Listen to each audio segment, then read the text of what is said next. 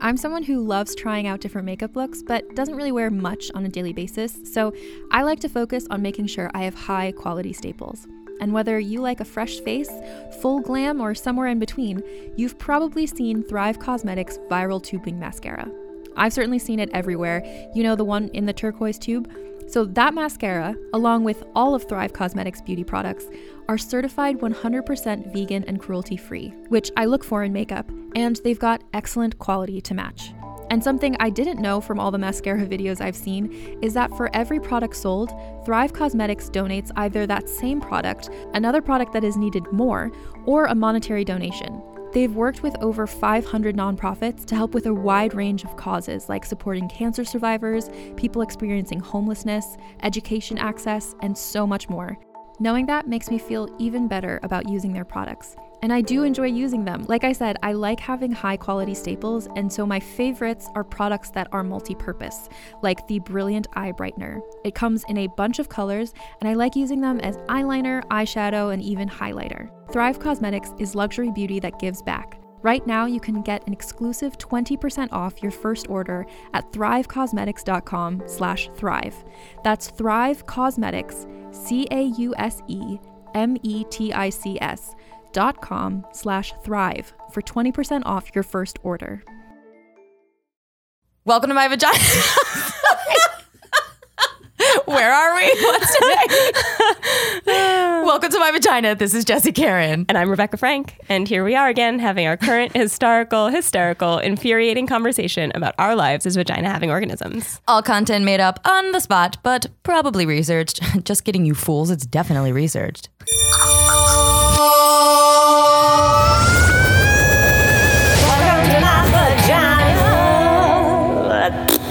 We got a new review. We got a new review.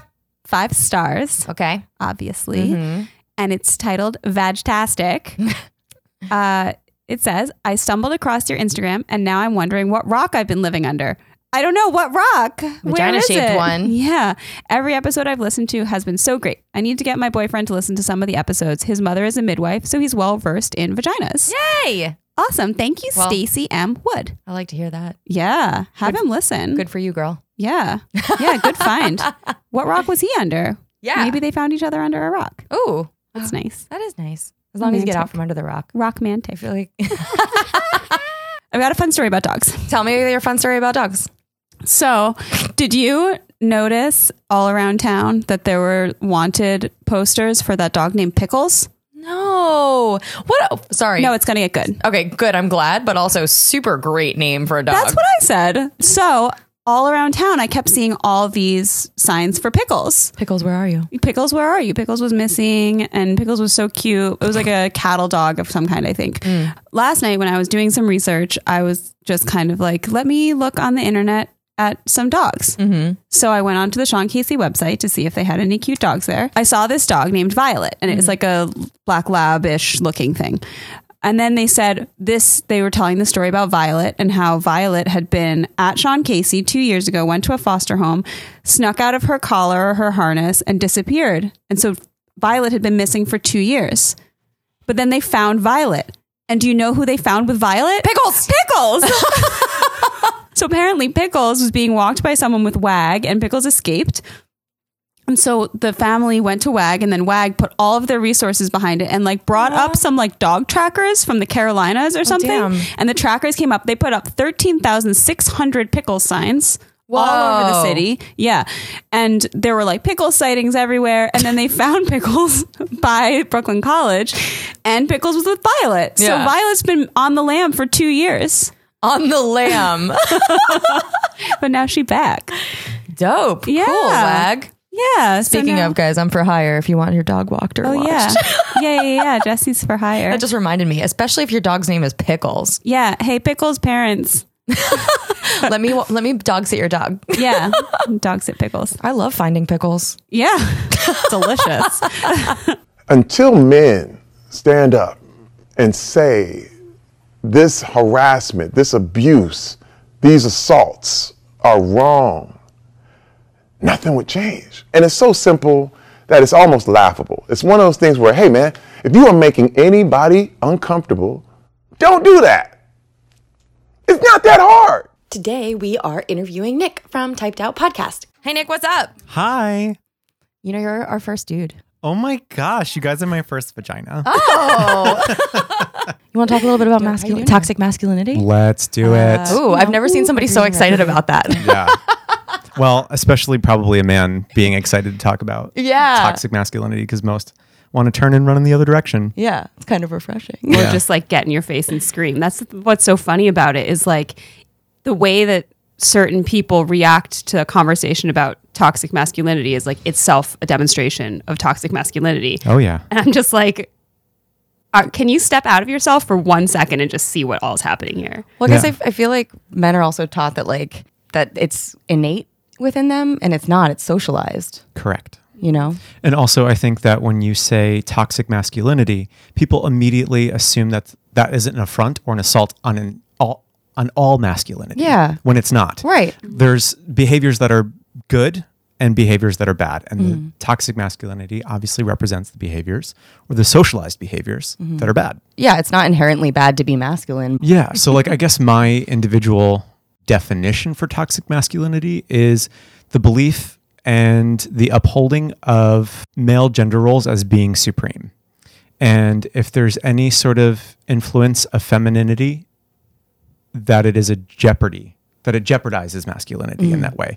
So, basically, like that alpha male perspective. And I guess it's kind of like a perceived view of what strength is, you know, and like, It's like unrealistic standards too. yeah, They feel that their wallet needs to be full, and they have to have a certain level of like social status and emotions in check. yeah, emotions in check. Um, and if you don't have those things, and if you, you know, I think it's one in five working class men don't have a job. So like when you don't get the things that you think that you're supposed to have, then you start taking it out on other people in a violent way. Or on yourself. Yeah. Because suicide rates among men is significantly higher than women. Seventy-seven percent of suicides. That's crazy. Yeah, it's seventy-seven percent.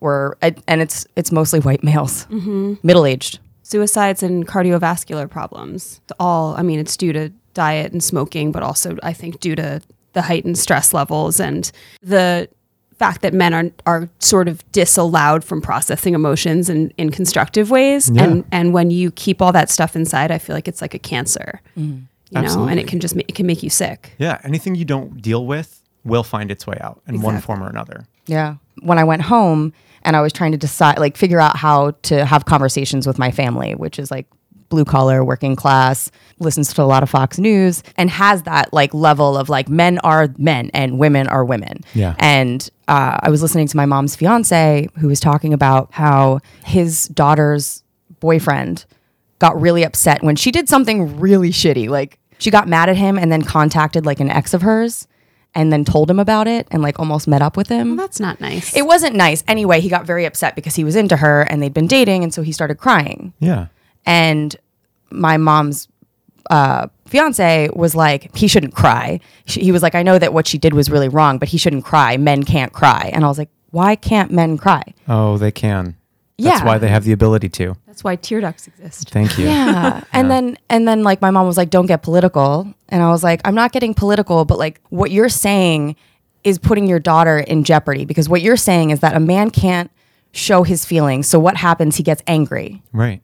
And he was like, "Well, you're allowed to be angry." And I'm like, "Yeah, you are, but like not when it's misplaced and not when your immediate reaction is to feel sad. Yeah. Right. But And if you turn that anger, you're going to use it against somebody." right, not like exclusively angry. Yeah. You Right. know, it's like you're you're allowed to and to have the full range of emotions because then there's shame associated associated with it, right? So like if you're then felt to make felt shame for being sad, then that then turns into angry anger and self self loathing. I don't know why I can't speak today. Yeah, like thinking about people's reaction to that Gillette ad.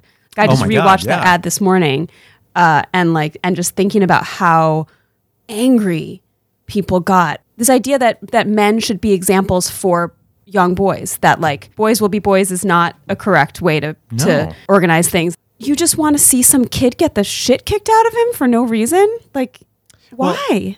I think that they're, especially on the male perspective, I think there is the common understanding that a little bullying will toughen you up. Right? Mm-hmm. That's for sure. And so I experienced mild bullying when I was growing up in high school. But like, yes, those things do, create a thicker skin, but it's also like you have to realize that can can we fully stop bullying? I don't think so. It's like a war on drugs, war on terrorism. It's kind of like There are always going to be assholes. there's always Yeah. going to be assholes. So it's like one of those things that you can't really fight an intangible thing, right? Mm-hmm. Bullying itself is just it doesn't have you can't go at it with a sword and shield and say that I'm going to take it down. Um, but what you can do is approach the way that you do raise your children, your boys specifically, because I feel like I would be curious to see if there are any statistics that exist as to, um, of all possible genders, who is the most likely to be a bully. I would wager that it's probably boys. Well, I mean, if you're thinking in terms of violence, then yeah. Yeah. I mean, like, Yeah. bull- if bullying is violence, then yeah, t- statistically, we can look that up in like a second. And Yeah. men, uh, I think they're one of their major deaths as well, in, in addition to suicide, is violence by other men. Wow. Yeah.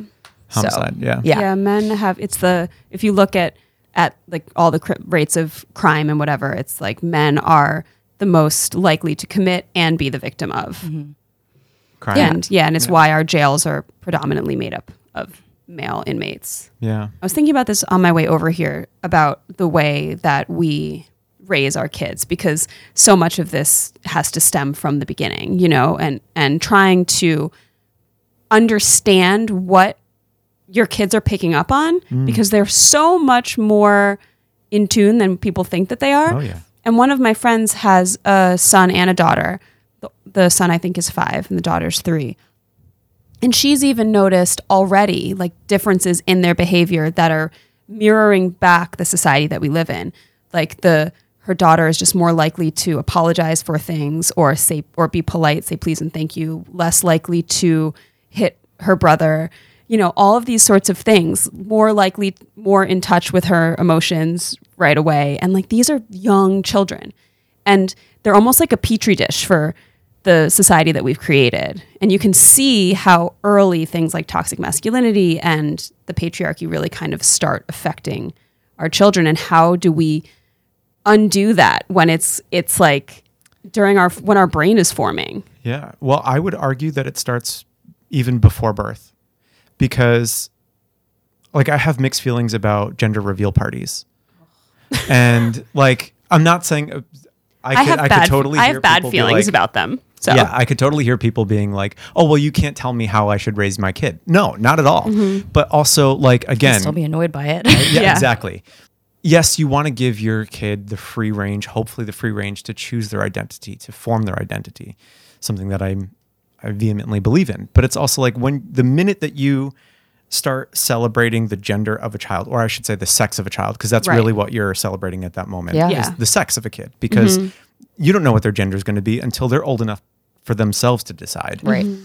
And so, like, by celebrating the sex of that kid, and then let's say it's boy or girl, you're you might subscribe to the whole thing of like buying blue and green, buying purple and pink.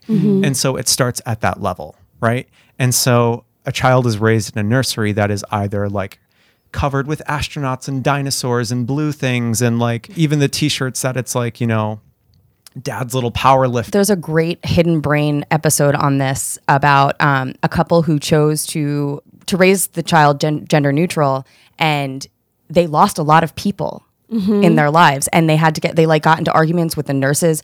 They got um, a yellow onesie for it and put it in the in the bed in the hospital. And at some point, she came back and it was covered in pink stuff. wow. And she was like, "What is this?" And the nurse Yeah. was like, "Oh, well, she, you know, I just wanted to like pretty her up." And she's like, "This is not how I put her in here, and I do not want your like input on Yeah. how to like decorate my child's bin." Right. Yeah, people have a really hard time with that kind of stuff. I mean, there was a to the same effect, an article in New York Magazine or something like that, interviewing, following a few a few couples who decided to raise their children gender neutral, and and the thing that stuck out at me so much is like, why is everyone obsessed? with people's genitals. Like, why are you obsessed? That's what it is. You Yeah. want to, because people, when they're babies, a lot of times they're bald, you know, like you can't, you can't tell Right. what sex a baby is. My kid's gonna be in a fucking dinosaur onesie twenty four seven. Yeah, I believe it. I fully support it. My kid has four legs. But she can wear a dinosaur onesie if she wants. sure can. Yeah, Um, one of the biggest things that these people had to deal with was society and and the way that people wanted to be able to categorize their children. Yeah. And and they didn't know how to interact because all of the rules that we use that that we're governed by and all the ways that we know how to interact with people is specifically based off of off of perceived stereotypes based off of their sex. Yes. I don't know if I told you both this story um, when we last met up to sort of pre plan. I was home with my dad. We were at the store walking down the aisle, and somebody was walking our opposite direction. And my dad made a casual comment, and he was like, You know, I don't know if that's a man or a woman. And I said to him, I was like, Well, why does it matter? Why do you need to know? And he goes, Well, what do you mean? I just need, you know, did I just want to know if this is, if it's a man or a woman. And I said, Well, why does it matter, dad? You know, like, why do you need to know? You know, and then in retelling that story to my sister, it's like, again, uh, to, to fortify exactly what you just said, Rebecca, is that we, have to label things because society has created these sort of readme files that come with those labels to tell you how to treat that person. Mm-hmm. Okay, so this is a man, I treat them this way. This is a woman, I treat her this way. Mm-hmm. This person's white, I treat them this way. This person's black, I treat them that way. Mm-hmm. Straight, gay, go down the line. Trans, cisgendered, like every single thing and some things are quite new to society so we're still building the way that we like the the rules and bullet points that go along with treating that person that way but it's like why why does that have why can't you just say that's a person and i treat them Yeah. as i would treat anybody Right. Because it's easier p- for people to categorize things. absolutely It's Yep. it's less complicated yeah if you can name it a thing. yeah are you familiar with eckhart tolle at all Sounds familiar, but no. a new earth um, so i'm a huge follower of oprah's super soul conversations and she I was doing Oprah. yes she was doing um, i think they just wrapped up going chapter by chapter through eckhart's book and he talks about how when you label things you actually limit your experience of Yeah. them Mm-hmm. and so by saying like oh that's a tree that's a flower that's a person or even i mean yes to some degree we do need to categorize and name things because we need some level of categorization But more things. categorization Yeah. Can't speak today either It's tough. it's mercury But that's also for you too. It's not necessarily for everybody else. correct Your dad walking down the street doesn't need to know if that's a boy or girl or if that's an open relationship and they fuck other people Correct. or what. Yeah, I think it's more of like take the loose idea and don't say that it needs to be something so concrete. Mm-hmm. Mm-hmm. And saying that like a boy is a square and a girl is a circle and neither can the two mix. One of the things that I think has always been kind of missing in the conversation when we talk about the way, which we talk about on this podcast a lot, the way that things are normalized around uh, straight white male males generally, and how that does a disservice to other people. Yeah. One of the things that we don't usually talk about because there's not that much space for it because we're in a place right now where a lot of people and sometimes myself included are like I can't deal with your issues because like we're finally getting a second to be heard and Yeah. like I don't but because the way that the conversation has been framed hasn't been about um, the ways in which things like toxic masculinity and the normalization of white males, uh, straight white males, has done a disservice to those people themselves. So I found out that the American Psychological Association just in this past May issued its first ever guidelines for practice with men and boys, which was based on 40 years of research showing that traditional masculinity is psychologically harmful and that socializing boys to suppress their emotions causes damage.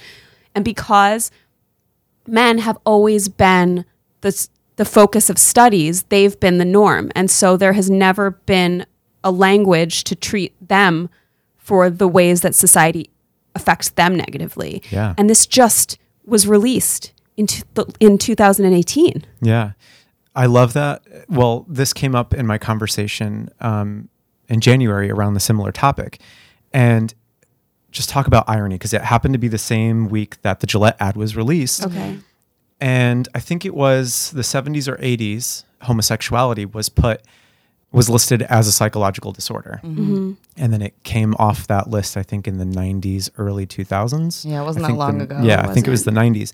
So to see suddenly how homosexuality was removed from the psychological disorders list and then now it's called traditional masculinity has been put on there. So it's kind of like a switch in that way. And it was just kind of bookending sort of, I guess, the topic in that way, you know? Mm-hmm. But it's fascinating. And it's, and people were so up in arms about that so article. like yeah. the tw- like the I was just kind of skimming through some of the um tradition this was my favorite. Traditional masculinity isn't about suppressing emotions but exercising self-control. okay. And that gets that's Yes, men are so controlled. right, Right. but like but that's Brett the Kavanaugh. you know but like that's the perfect that's such a perfect way to limit an understanding of what being masculine is Yeah. Tristan Bridges, a sociology professor at UC Santa Barbara, pointed out in a 2013 study published in American Journal of Sociology that found that men whose gender was threatened by being told that they tested as more feminine on a made up gender identity survey were more likely to support war, as well as show both homophobic beliefs and beliefs in male superiority. Women whose femininity was similarly threatened showed no significant changes. Interesting. Yeah. Threatened. And even more mm-hmm. distressing, Threatened. in a 2012 study published in the Journal of Violence Against Women, found that men whose masculinity was threatened before reading vignettes about sexual assault responded to the stories by blaming the victim and exonerating the perpetrator more than men whose gender identity was not threatened first. Mm-hmm. it's, oh my God. So many thoughts and feelings about all of it. tell us um, some Please, please, give them to us. well, one, I would love to come back to what you were just saying, Rebecca, about how like to be a real man, right? Mm-hmm. So for what does that even mean? To be a real man. Okay. Okay, cool. I think we can bullet point some things that we think would fall under that. But the other thing, coming back to like that alpha male, the power dynamic between men specifically, right? Mm-hmm. Men are so willing to turn around and tell another man that he's not man enough. There's always going to be another man that wants to hold supreme power to tell a line of men that they're not man enough. Yeah. Mm-hmm. Even if they were to hit five out of six bullet points on that list, or even all six to some degree, there would still be something. It's oh, it's like that gentleman's club of where they're like, I can create the rules mm-hmm. so that they cater to me, right? Mm-hmm. Which is society as a whole, Right, Right. absolutely. If we're going to take the straight cis white gender, like male gendered perspective, it's all about how I can sh- construct society so that it best suits me and mm-hmm. mine. Another thing that I want to address about what you just said, Jesse, is like how homophobia falls in there. Yeah. Homophobia, like, is rooted in misogyny. Mm-hmm. oh yeah It's like almost synonymous with misogyny because homophobia is all about how you are less than what is masculine. Yeah. Right. Mm-hmm. And how, like, gay sex and its general function is an emasculate thing, mm-hmm. right? So you're you're almost stealing from someone their masculinity. Like even within the gay community, which is why I love talking about this because toxic masculinity do- doesn't just apply to straight men. Yeah. It applies mm-hmm. to all men, mm-hmm. all men, period, across the board. And even in the gay community, there is this idea of being as it's, I love to use the um, metaphor that it's like playing bocce, right? So if the small white ball is straightness, certain gay men love trying to get their bocce ball as close to it as possible, like being straight approximate, Yes. right? And it's like, girl, sis, sweetheart, honey, you are never going to be that thing. It- Yeah. like you're never going to be straight. Yeah You're never going to be straight. Even if you're bi, you're never going to be straight. Yeah. Right? Mm-hmm. So it's adhering to something that you think will best serve you. Yeah. But it's like, no, you're only doing that because society will favor that behavior. Yeah. The Right. closer you are to that thing, the more you are to quote unquote be rewarded by society. right But also, like, especially when I'm on dating apps and you scroll through and you see people like masculine only or mask for mask, you know? Or my favorite thing that I love to come across because the gay community loves to be like, no, we're not. Like, I can't be gay and homophobic. I can't be gay and racist. Oh, and that's it's like, ridiculous. oh, Oh, no, yes, no, you no. can. Let's You have sure a let's have a conversation. Sit down, beautiful. but there'll be yeah exactly. uh, there'll be the thing: no femmes, no fats, no Asians, Oh which is a huge thing. Yeah, and like I forget which clothing company it was, but they thought it was cute, and started printing it on T-shirts. no. yeah, and they were like, "Oh no, it's it's supposed to be like sassy and satirical." Like, oh no, that's not how it works. you can't get away by saying everything's sassy. Thank you. Mm-hmm. but also, just because it's printed on a T-shirt and has zero context, unless you have to explain it, does not fly. Right. Yeah, that doesn't make it cute. Right. Because it's on a t-shirt. Right. You know, it's and at like- some point, someone's just going to be offended and not walk up to you and ask you to explain the slogan that's on your T-shirt. at some point someone's going to punch you in the face. Yeah. I think that's something that gets lost where it's like, you know, that like women can't do something wrong or that like uh, gay people can't do something wrong or like, you know, black people can't do something wrong. That's we can all do something wrong in Yes. different avenues. Yeah. Yeah. We are all people at the end of the day. yeah. And, no, and we all have prejudices. Right. Absolutely. Through the work that I've been doing and the conversations that I've been having, it's like the more you talk about prejudice, the more aware you become of how much it exists, Yeah. how much Yeah. prejudice there actually is out there in every form and fashion. You know, mm-hmm. people try to walk through life in a way that it's like, I'm right about this one thing, right? We're all people in the sense that like no one is going to get everything right. Even mm-hmm. through life, you could be 89 years old and not get everything right. It's the awareness and the ability to try Yeah. is really the thing, mm-hmm. right? It- It's all about actively trying to be as socially aware beyond yourself and beyond localization. Yeah. And when I say localization, I think friends and family that are immediately affected by like coming back to politics, like the way legislature works and what laws are passed mm-hmm. and who they affect. And people only think about their land, their property, and their Yeah. people. Mm-hmm. That not my pig, not my farm. Yeah. Exactly. It's more than that. Expand your view, expand Yeah. Um, beyond and think of a larger population and doing the most good. Yeah. I think the most powerful thing that I learned, and I'm still learning because it, it can fluctuate, is there is so much power in being like, oh my God, you're right. I didn't think about it like that. Yeah. There's so much power behind that to like shift and evolve as a human that I think we're missing. Because people do want to be right, Absolutely. and and you think that inherently everything you're thinking is the way forward. Um, I listened to Afropunk recently, and they had this amazing point where they were talking about racism and how everyone is a little racist, and that the idea is that you can't like you know how people are like I'm not racist, I'm you know the that card yeah. it's bullshit because the idea that what they say, and I love this, is that what you, the only thing you can actively do is be anti racist. Yeah. To think about what you're doing when you're walking down the street and like, why does this person scare you? Mm-hmm. Or why does that person not scare you? And so I've kind of learned that lesson in terms of everything. I try to give that to, to men sometimes where I'm like, you're talking too much. The best thing you can do is listen and try to be anti sexist because you just are, because you grew up in the same society as we did. Yes. Mm-hmm. I'm just going to say that everybody, everyone, absolutely everyone is racist, homophobic, transphobic, misogynistic, mm-hmm. everyone. Yeah. Like, I fall into that trap sometimes. yeah, no, everyone is us. because Yeah. that's the society in which we are raised, right? And so it's like, yes, okay, we're it's a homophobic society. I'm just going to go on this route because this is obviously what applies to me. Mm-hmm. And the biggest joke on gay people is that they're also homophobic. Yeah. Right? Because you're raised in a homophobic society. You're not exempt from that. It's not like, oh, well, I'm gay, so therefore, like, that whole thing is alleviated. Yeah. No, not at all. Coming back to shame, the biggest thing is like when you're raised in a homophobic society or misogynistic society, right? Coming back to gender roles, like mm-hmm. you're growing up and battling against, you're trying to push against the boundaries through mm-hmm. which society has already set in place for you yeah.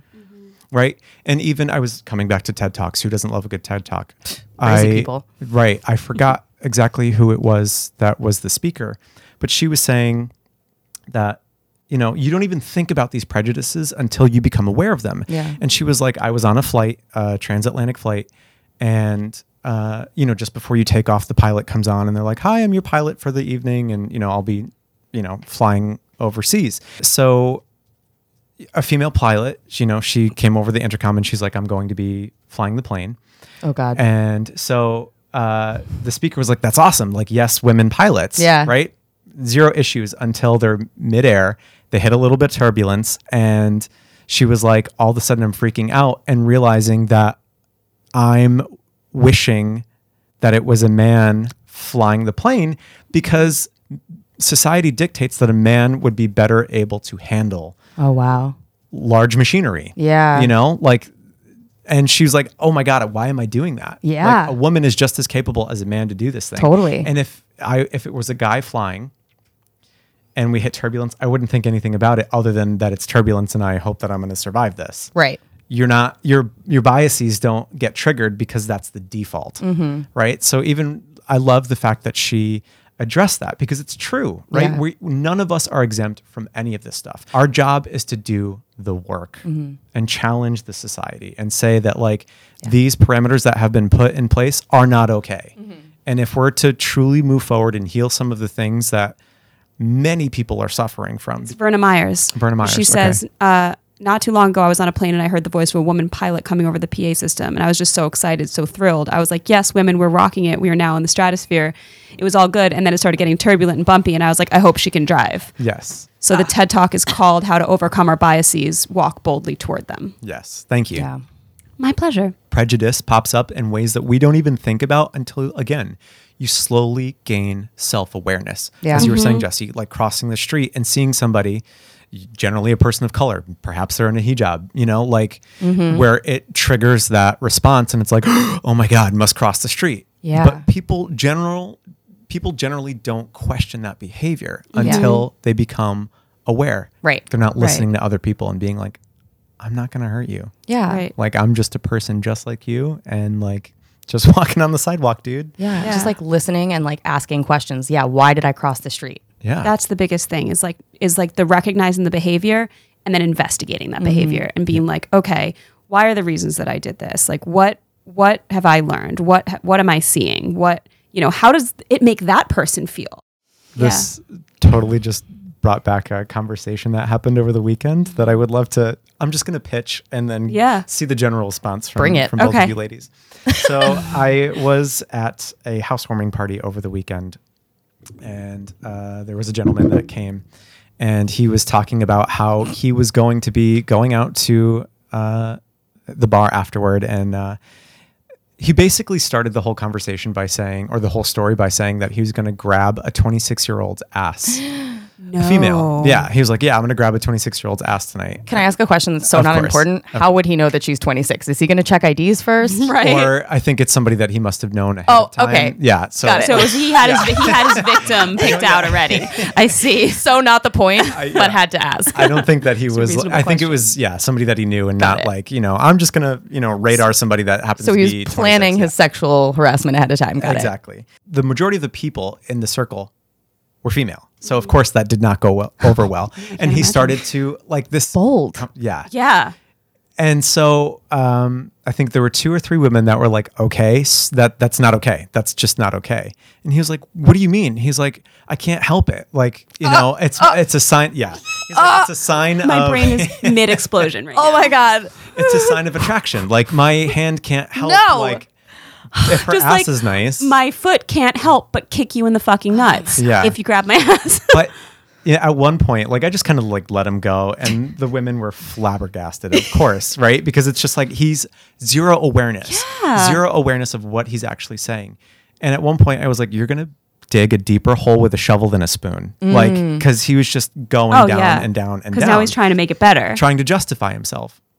And so he just did not realize like what he was saying was so offensive and that like coming back to consent, like why why can't you just I mean, granted no one's gonna walk up to you and be like, Oh hey, can I grab your ass? Is that okay? Is that cool? And it'd be like, Thanks, but like um, No? thanks for respecting yourself, but go to somebody else. You know what I mean? That's just not gonna happen. Right. Yeah. But okay, here's a question kind for of you both catcalling. Yeah. if you're out on a date or um like and somebody asks can i kiss you is that a killer is that like a date killer or No, it's would you be adorable. like okay I like it. okay I think Yeah. it's adorable. because i know some people would be like why are you asking just do it Um, no, I mean, for me, like, it's different for everyone. Um, you know, I've had people who were able to read what I wanted. I was, I, you know, and but some people can't. Yeah. And so for people like that, if they don't know and they can't read, even if I'm being enthusiastic and they're hav- having trouble reading it, then no, I'm perfectly fine with a male asking me. And honestly, I've done it. I did Yeah. it to a dude one time because I, I was like, is, is this going well? Because I can't read you. so I just Yeah. was like, hey, can I kiss you? And he was like, yeah. So like, why not? Yeah. absolutely yeah. If you can read it and you know and you're good at perceiving people, do it. Absolutely. If you're not, just ask. yeah and i think it comes down to self-awareness right like Mm-hmm. being aware of the situation the context of the situation the responses that you're getting from someone but also another TED talk. Um, there was a woman who was talking about emotional intelligence and how you can't actually read emotions on anybody. Mm-hmm. Like you can't tell if somebody's like a convicted killer or if like mm-hmm. they're happy because of yeah, it's crazy. In that sense, I guess it's like you should never dictate off of somebody's behavioral responses whether or not you have permission to do something Yeah. unless they illicitly say you may do this xyz mm-hmm. So Yeah, I think I think we have such a an idea. It goes back in just to keep going back to toxic masculinity, like this, but this idea of like of like sweeping a woman off of her feet, or or like th- like those God, thinking about all those like cartoon, those fairy tales, those romantic comedies, like all of this stuff, or of the way that men go in for like the romantic kiss, Yeah. you know, or or like this guy thinking about like he's so privileged that he has completely opted out of one of the biggest cultural conversations that happened in 2018. He just opted out. yeah That is wild. Yeah. Like Yeah. that is privilege, like so hard right there that you mm-hmm. basically were like, you know what? This doesn't affect me and I don't have to change my behavior. That's Yeah. what the fuck? and also not listening to a room full of women tell you why it's wrong but continue to justify yourself as to why you're right yeah. That's the thing that always frustrates Oh, me is I'm like, if an entire community of people are telling you that you're doing something wrong, this isn't a one-off, but Mm-hmm. an entire community is telling you that something is wrong. yeah Fucking listen. I don't understand. It's a numbers game. Like if if the Yeah. whole a whole room of female women are, are like, what you did was so inappropriate, and he's like, no, no, no, it can't be me. yeah What the fuck? my hand is just magnetized to Yeah. it's it's like comical. I mean, that is almost word for word Donald Trump, the leaked tape, Access Yes. Hollywood. You know, I just can't, can't help myself. I just I just start kissing them. I don't even know. You know, it's Yeah. exactly that.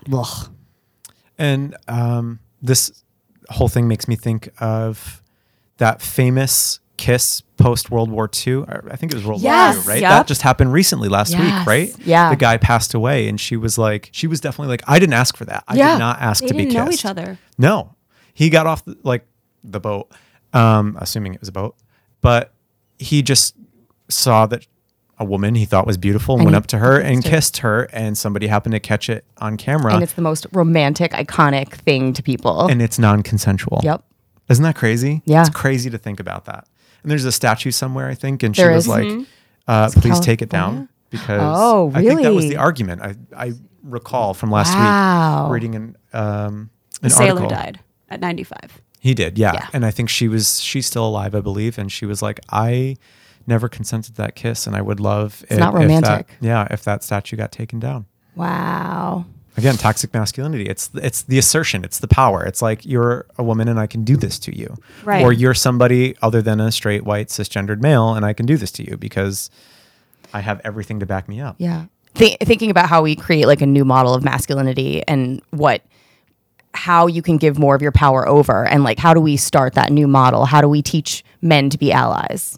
I think it's exactly that is that we do have to create a new model on all of this, right? Because I see a lot of things where even a conversation that I was holding for um, for typed out for Black History Month, one of the things that was being pitched was like, how do Black entrepreneurs fit into an already existing culture? And I was like, well, that's wrong Yeah. because the existing culture doesn't support them, them. Right, Exactly. So it's like, well, how do you plug into the puzzle that we've created for for Yeah. you? And that we have so little space left. Yeah.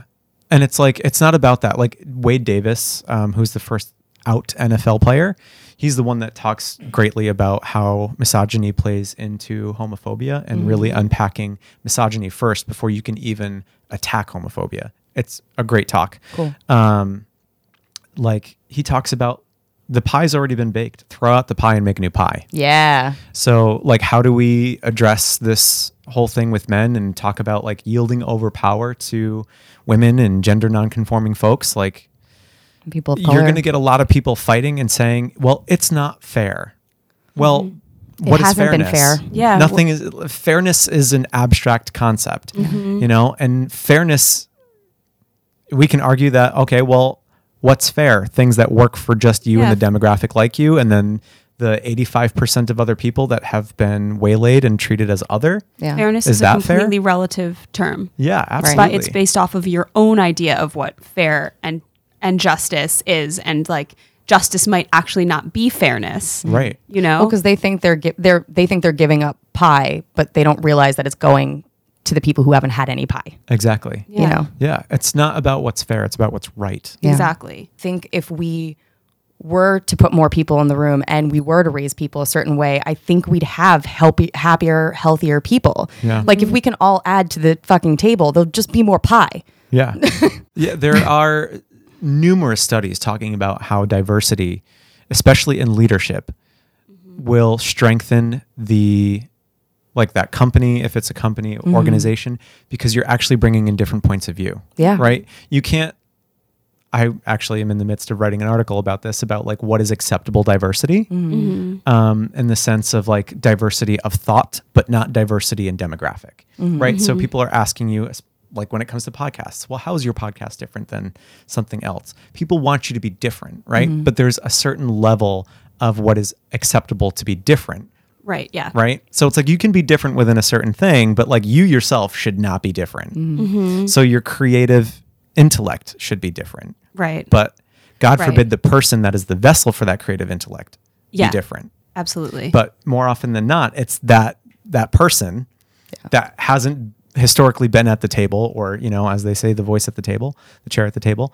Um, the the person that has been historically extinct from that conversation, that is truly bringing the different creative intellect.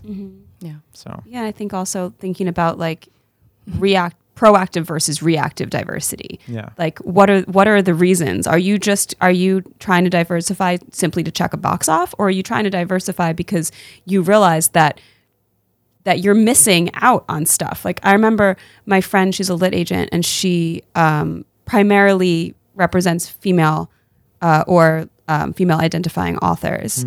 And at one point she was like man like my list is like very white and she realized because people didn't realize that she wanted, she's like, I want to see, I want the best. I want the best of everything. Yeah. And I'm not going to get the best if I have a white list. Yeah. If all of the people sending me stuff are white, I want all of these different ideas. I want all of these different voices. And that's what makes, that's what's going to make things better. Like, that's what makes literature better. Mm-hmm. Yeah, that's what the, that's what makes the world better. Exactly. Right? Is when you get different perspectives coming to the table and talking about how to solve a solution, like come to the table with a solution in mind or a proposed mm. solution in mind. Yeah. More ideas. Yeah. Otherwise, Maybe more people would be scientists and then we can get ourselves out of this hole. Hey, Yeah. yeah. Right? Yeah. Well, we also have to acknowledge that science is a real thing first. Yeah. yeah. Baby steps. Baby Yeah. steps, got it. Baby steps. Can you tell us about your, real quick about your podcast? Oh my God. your- Oh my God, We yeah, haven't even sure. talked about that. I meant to um, start with that. I know, This we're why gonna- I write things down. We're Yeah, gonna, we'll just, we might just move, we could just move it to the Yeah. beginning. Yeah, it'll be fine. Sure. So her name is typed out. Nice. Um, but it's it's a platform, podcast, and community organized event, um, or c- community event organization, I should say. It's probably the best way to put that. That is dedicated to social change. So like the conversations, the personal essays and poetry that you'll find on the website, um, and even the community events like the open mics that we have uh, are all dedicated to expanding the boundaries of understanding and acceptance. So it's kind of this whole pers- like this whole idea, but expanding it to all demographics and saying that there's so much overlap between communities that we just need to start having a cross communal conversation. And the more understanding and aware- awareness that we have of what each other is going through, hopefully we'll be able to bake a new pie. Bake a new pie. So it's just it's a reaction to how people are still so close-minded in 2019 and it feels like we're regressing as as, as opposed to progressing. So that's what typed out is. Dope. It's awesome. It is awesome. Thank you. Nick puts on also really, really fantastic events. So you all should follow all of his things. Where can we find you? Well, if uh, our Instagram handle and website address are the same, so it's typedout.co, T Y P E D O U T.co. And then, um, yeah, all the information is there. You can also find us on Facebook, typed out. Um, and yeah, we post all the things. It's mostly like the portal is like Instagram. to the website. And then our podcast is available on Apple Podcasts, Stitcher, Spotify, and through our website. You can direct listen and download. Thank you. And I can't wait to have you both on the Typed Out podcast. I know, Yeah. gonna so fun. To talk about feminism. Whoop, whoop. Yeah. We must raise our daughters differently. We must also raise our sons differently. We do a great disservice to boys in how we raise them. We stifle the humanity of boys. We define masculinity in a very narrow way. Masculinity becomes this hard, small cage, and we put boys inside the cage. We teach boys to be afraid of fear. We teach boys to be afraid of weakness, of vulnerability. We teach them to mask their true selves because they have to be, in Nigeria speak, hard man. So, since we discussed with our friend Nick from typedout.co about uh, toxic masculinity, we thought that we would talk about toxic femininity. Hashtag not a thing. but we found some really fun things on Twitter. I mean, I keep wanting to say toxic femininity. like an anemone. So, like an anemone. I'm an To- anemone. toxic anemone. There's a lot of toxic femininity. That's how he spelled it. Going around lately, women are trash. Which can I just bring up that women got uh, their their comments taken off of Twitter when they wrote "men are trash"? Do you Oh, remember that? Yes, I do remember that. Yeah. All right. So this article, Mother Blessed with quadru- Quadruplets plans on choosing to only have the girls. I guess like she wasn't going to keep all of them because Okay. that's like a lot of babies to have at the same time. Yeah. So she decided to just have the girls. And someone wrote, This is what starts to happen when you scream toxic masculinity and fail to see the grim hashtag toxic femininity. Just look what happens when it's forced. Captain Marvel, Star Wars, hashtag toxic femininity. Oh my God. We are afraid of the government and society that would back women blindly. So many innocent men have been abused systematically. Hashtag meninist. Hashtag toxic femininity. Hashtag meninist is for sure my favorite hashtag of all times. Women who have become the most toxic creature on the planet. Hashtag toxic femininity. I don't even understand what that what that one meant, actually. Well, apparently, according to Sirius George, hashtag toxic femininity is what happened. Toxic femininity is rampant and must be confronted, eagerly awaiting a Gillette hashtag be the best women can be and demanding women end this abusive behavior. Hashtag men too. Calling all hashtag masculinists. Uh, Meninists, masculine miniminists. masculinists, the redefinition of what a man is under attack. The gay community has already displayed that via hashtag toxic femininity. Disaster to say the least. What does that even mean? I don't know. Why I've got a question for you. Okay. Why do feminists want all the power of men, all the privileges of women, and the responsibilities of neither? Hashtag feminism is cancer. Hashtag feminist. Hashtag feminismo. Hashtag toxic femininity. Oh no. Carrie Fisher did not die for Disney ha- slash Lucasfilm to turn her character into a man hating feminist asshole. George Lucas did not sell his franchise for his characters to be treated like shit. If they think it is supposed to enforce hashtag girl power, it's not. It's promoting hashtag toxic femininity. Hashtag instablock. Captain Mabel. I think it was supposed to say Marvel. no one needs any hashtag toxic femininity, especially not we mothers. Women have become the most toxic creature on the planet. Hashtag toxic femininity. Yeah, that's a good one. Someone wrote, You finally are dating someone, I guess, to this girl. Look, bruh, free lunch is a free lunch. Hashtag toxic femininity. Hashtag I date for the food. uh, feminists be like, Why only fuck boys? Why not fuck girls? Hashtag why? Hashtag feminism is cancer. Feminism ends only when the financials attached to it end. It is a billion dollar industry. People will never let it end. I was in a premier engineering institute the other day. What shocked me was how uninformed the young boys and girls are about feminism. the misandry in them was Oh shocking. I love that feminism is now a billion dollar industry. Yeah. Where's my cut? I've been in this shit for a while. I want some fucking back pay. Where's our class action lawsuit? Yeah, money exactly. from being effeminate. Yeah, I've been working hard out here. It's sad how women don't take men being sick seriously. Toxic. Oh my god, stop. Holy shit, that is my favorite. That's a really good one. I kind of want that on a t-shirt. Oh my god. So I just found a picture of a guy wearing a t-shirt and on the back and it's this really big guy, huge shoulders, looks like he lifts a bunch of weight, pretty fit. Uh and the back of his t-shirt says, "A movement to prevent misandry and to stop law misuse. Men's helpline." So if any of you men are feeling like you need some help, some men's help, you can call 918882498498 and and to stop law misuse um, and misandry. You're welcome. I want to use that song in the new six five seven five Right, three oh nine. Thank you for listening to Welcome to My Vagina. It's time for us to slide on out of here. God damn it. It Doesn't sound right when I do it. I know. Places you can find us on Instagram at Welcome to My Vagina. We're trying to get a thousand followers to tell your friends. And uh, Twitter at Welcome to My Vag. We also have a website, welcometomyvagina.com, which leads you to my YouTube page. Also, Welcome to My Vagina. Uh huh. And there's a blog section where I have posted a couple of things, but we're also looking for writers. So if you have interesting opinions, if you are a person who wants to break into writing and wants to share your voice, we're looking for diverse opinions, all sorts of different people. We're basically don't know. looking for anyone who's not a cisgender man.